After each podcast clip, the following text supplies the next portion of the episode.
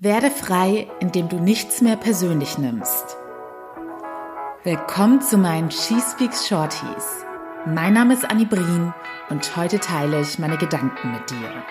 Hello, hello and welcome back Falls du immer nur dienstags reinhörst bei dem Format äh, Was Frauen im Job erleben, ich mache im Juli einen kleinen Shorty-Special-Monat. Das bedeutet jeden Tag kurze und knackige Folgen mit Tipps und Denkanstößen.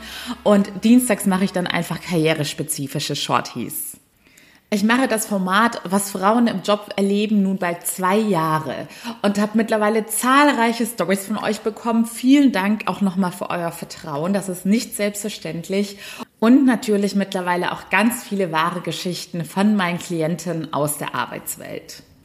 Dementsprechend erkenne ich mittlerweile ganz klar ein paar Muster, die sich bei ganz vielen Menschen im Leben wiederholen oder auch Phänomene, die bei ganz vielen Menschen vorkommen.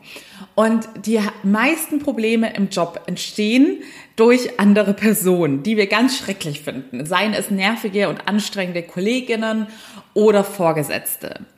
Und da ist es mir ganz, ganz wichtig, euch nochmal zusammengefasst dieses essentielle Learning mitzugeben.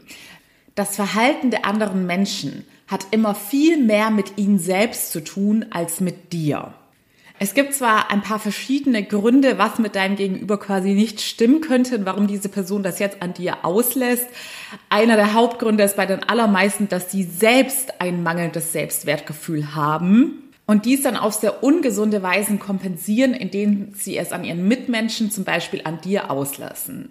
Was auch häufig einer der Gründe ist, warum sich eine Person dir gegenüber nicht gut verhält, ist, dass du etwas in ihr triggerst. Und das sind alles unbewusste Prozesse. Glaub mir, in den allerseltensten Fällen wird das dein Gegenüber überhaupt realisieren.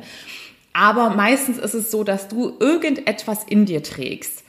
Entweder etwas, was diese Person selbst gerne haben möchte und was sozusagen eine ihrer Schwachstellen ist, oder du erinnerst sie manchmal auch ganz simpel an eine schlimme Person aus ihrer Vergangenheit, weil du mit dieser Person irgendetwas gemein hast. Es kann etwas Optisches sein, es kann etwas von deiner Art und Weise des Auftretens sein, charakterlich, eine Eigenschaft von dir. Es ist alles möglich.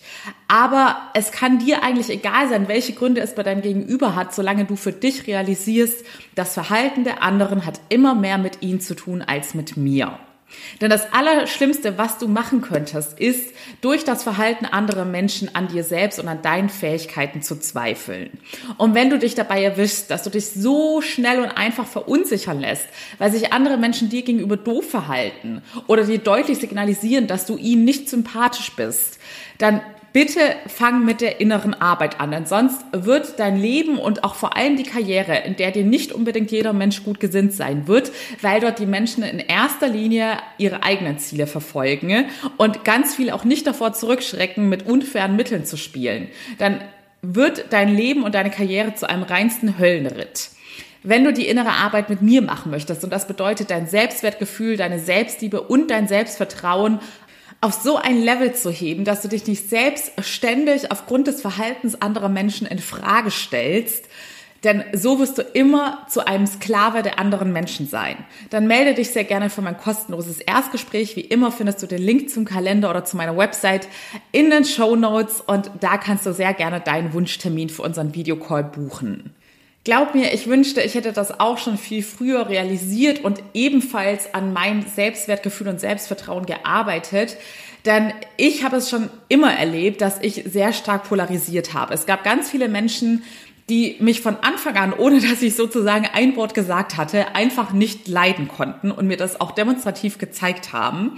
Aber es gab auch wiederum immer Menschen, die mich von Anfang an einfach total gerne mochten und alles an mir toll fanden, ebenfalls ohne dass ich etwas dafür tun musste.